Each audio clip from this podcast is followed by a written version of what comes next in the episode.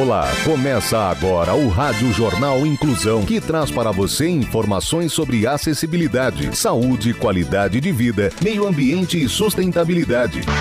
O objetivo é estimular a inclusão social e digital, divulgando matérias atualizadas sobre produtos e serviços que contribuem para a vida de pessoas com deficiência, mobilidade reduzida e da terceira idade. Jornal Inclusão. Olá, hoje é terça-feira, 3 de agosto de 2021. Eu sou Fernando Negrão Duarte e esse é o Rádio Jornal Inclusão, número 1837. Hoje é celebrado o dia do capoeirista. Participam desta edição os repórteres Danilo Santana, Bárbara Brizola, Luiz Rodrigues, Rafael Alves e Yasmin Oliveira. Vamos para os destaques de hoje. Jornal. Jornal. Inclusão Brasil. Raíssa Leal conquista medalhas de prata nas Olimpíadas e se torna a atleta mais jovem a ganhar uma medalha para o Brasil. Garotinho com síndrome de Down é excluído da formatura, mas ganha uma festa própria. Ação Social. Funcionária da limpeza ensina colegas de trabalho a ler e escrever.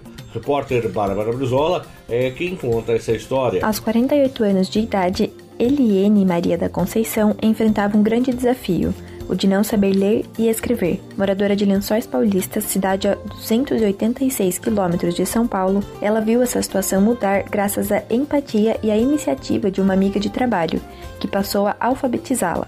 Foi trabalhando no setor de limpeza do Poupa Tempo da cidade que Eliene e Edivânia de Oliveira se conheceram. Companheiras no setor de limpeza, Edivânia sentiu a dor da amiga e decidiu ajudá-la, ensinando a ler e escrever. Teve um dia que a Eliene chegou aqui muito triste. Uma pessoa humilhou ela porque ela não sabia ler. Ela conversou comigo e chorou. Eu senti a dor dela, disse Edivânia em entrevista à TV Tem, afiliada à Globo no interior paulista. As aulas acontecem todos os dias no local de trabalho. As amigas aproveitam aproveitam o horário do almoço para estudarem. Edivânia ensina o que aprendeu quando ajudava um dos filhos que tinha dificuldade na escola. Eu tenho muito orgulho dela, porque ela tem muita vontade. A gente sabe que não é fácil, que tem uma barreira, mas ela está todo dia aqui perseverando, fazendo as tarefinhas, aprendendo, estudando em casa antes de dormir afirma Edivânia. Melhor idade. Idosa que faz pão doce para a população carente recebe ajuda de famosos. As informações com Rafael Alves. Foi por causa de um vídeo despretensioso gravado pelo neto de 9 anos que o lindo trabalho da Maria Paulina, de 69 anos, ganhou popularidade e ajuda de gente famosa. Ela faz e distribui pão doce para pessoas menos favorecidas de São Paulo. A vovó Tutu, como é conhecida, distribui na porta da casa dela, em Brasilândia. Diariamente, são aproximadamente 1.700 pães entregues para a população carente do bairro. O sorriso que carrega hoje nem de longe denuncia a infância pobre que a vovó Tutu teve. Filha de uma empregada doméstica e de um lavador de carros, ela guarda a recordação dos dias em que esperava na fila da sopa para poder se alimentar. E quando o neto Thales, de 9 anos, entrou em cena, tudo mudou. Ele registrou a avó fazendo os pães e jogou o vídeo nas redes sociais. Não demorou muito para as doações chegarem. Famosos como o apresentador Luciano Huck e a jornalista Ana Paula Padrão também se solidarizaram e colaboraram com o projeto. Hoje, a vovó beneficia diariamente aproximadamente 130 famílias. Ela entrega dois pães por pessoa e um copinho de chá. A rotina de produção de pães e distribuição parece preenchê-la de energia e amor. E o segredo dela? Abre aspas. Eu me coloco no lugar das pessoas, me coloco no lugar de quem não tem um pão para dar para um filho. Fecha aspas, explica a vovó. Você está ouvindo o Jornal Inclusão Brasil. Educação no trânsito. Vagas para deficientes e idosos. Pode parar com essa desculpa de que é rapidinho. Respeite quem precisa dela e não passe por cima do direito dos outros. E se for na sua vaga, tem problema? A falta de respeito é uma deficiência grave. História de superação. Garotinho com síndrome de Down é excluído da formatura, mas tem festa própria. Repórter Danilo Santana nos conta mais. Romeu, que mora em Torreão, no México, não foi convidado pela sua turma para a festa de formatura, explicando que o esqueceram.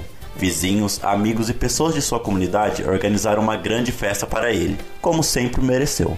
Por meio das redes sociais, especificamente no Facebook, a mãe do pequeno Romeu comentou sobre a situação degradante. Com a maior tristeza, ela explicou que seu filho havia sido excluído de sua própria formatura. Aspas. Foi um dia muito triste para nós. Como mãe, tive a ilusão de ver meu filho se formando. Fecha aspas. Felizmente, graças às nobres ações da comunidade, deram ao pequeno Romeu uma bela formatura. Vizinhos, palhaços, amigos e familiares compareceram à festa. Ele até saiu para dar uma volta na limusine, junto com um de seus amigos palhaços. O sorriso em seu rosto mostrou o quão feliz Romeu estava. Essa será uma festa de formatura que Romeu jamais esquecerá, para se despedir da fase do jardim de infância e seguir para o seu próximo desafio. O importante, além dos presentes, é que Romeu conseguiu sorrir e esquecer aquele triste episódio. Inclusão. Estudantes criam um carrinho especial para pai cadeirante passear com o filho. As informações com Yasmin Oliveira. Um grupo de alunos fez um carrinho especial adaptado para cadeira de rodas, para que um pai com deficiência pudesse levar seu filho recém-nascido para passear. Jeremy King, de 37 anos, ficou com a mobilidade prejudicada após uma operação para remover um tumor cerebral em 2017. Para ajudar, os alunos da esposa dele, Chelsea, projetaram um Willstrow, uma cadeira infantil que pode ser presa à cadeira de rodas de Jeremy. Poucas semanas depois do nascimento do filho do casal, Phoenix, Jeremy conseguiu levá-lo para passear com um carrinho de bebê híbrido com cadeira de rodas. Jeremy estava chateado por não poder ajudar a esposa logo após o nascimento do filho. Foi então que Chelsea teve a ideia de pedir ajuda para os próprios alunos da Bully School em Maryland. Chelsea buscou ajuda do colega e coordenador do Laboratório de Inovação e Tecnologia, Matt Ziegler. Ela perguntou se ele poderia projetar algo para prender a cadeira de rodas de Jeremy para permitir que ele segurasse o filho enquanto estava em movimento. A equipe da escola imprimiu em 3D todas as peças necessárias e até emprestou uma cadeira de rodas da enfermaria da escola para fazer o protótipo. O Willstrow foi concluído a tempo para o nascimento do bebê e em poucas semanas Jeremy estava levando Phoenix para uma caminhada. Abre aspas. Quero agradecer pessoalmente aos alunos por levarem meu problema em consideração e desenvolverem esse dispositivo incrível, fecha aspas, concluiu Jeremy. Esporte. Raíssa Leal conquista a medalha de prata do skate e se torna a atleta mais jovem do Brasil a ganhar uma medalha. Mais informações com o repórter Luiz Rodrigues. O Brasil continuou a fazer história na estreia do skate nos Jogos Olímpicos. No dia seguinte, a medalha de Kelvin Hoffler, Raíssa Leal, de apenas 13 anos, conquistou mais uma prata na semana passada em Tóquio. Com a soma de 14,64 em suas quatro melhores notas, ela foi superada apenas pela japonesa Momiji Nishia, que teve 15,26 e ficou com ouro. Funa Nakayama, também do Japão, completou o pódio. Outras skatistas brasileiras, a Pamela Rosa, líder do ranking, e Letícia Buffoni, quarto lugar, caíram precocemente na disputa e sequer estiveram entre as oito finalistas. Coube a Raíssa, de apenas 13 anos, representar e muito bem o Brasil. Ela entrou para a história do time do Brasil como a mais jovem atleta em uma edição dos Jogos Olímpicos e, consequentemente, a mais jovem a conquistar uma medalha. Abre aspas, não caiu a ficha ainda de poder representar bem o Brasil e ser uma das mais novas a ganhar uma medalha. Esse dia vai ficar marcado na história, fecha aspas, disse a garota logo após receber a medalha.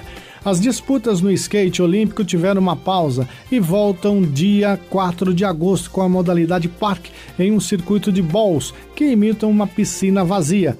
No feminino, Dora Varela, Isadora Pacheco e Indiara Aspe estão na disputa. Entre os homens, Luiz Francisco, Pedro Barros e Pedro Quintas brigarão por medalhas para o Brasil.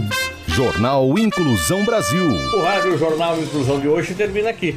Você também pode escutar o nosso Rádio Jornal Inclusão em formato de podcast no Spotify. Se quiser entrar em contato com a gente, envie um e-mail para radioniso.br, repetindo radioniso.br ou pelo nosso WhatsApp. O número é 15 99724 3329, repetindo 15 99724 3329. Obrigado pela audiência e até o próximo programa. Termina aqui o Rádio Jornal Inclusão, um projeto de extensão universitária da Agência de Comunicação da Universidade de Sorocaba. Jornalista responsável e apresentação, professor Fernando Negrão Duarte. Reportagens, Agência de Comunicação da Universidade de Sorocaba. Gravado no Laboratório de Comunicação da Universidade de Sorocaba, com edição de Douglas Vale e coordenação técnica de Luiz Rodrigues. Até a próxima edição.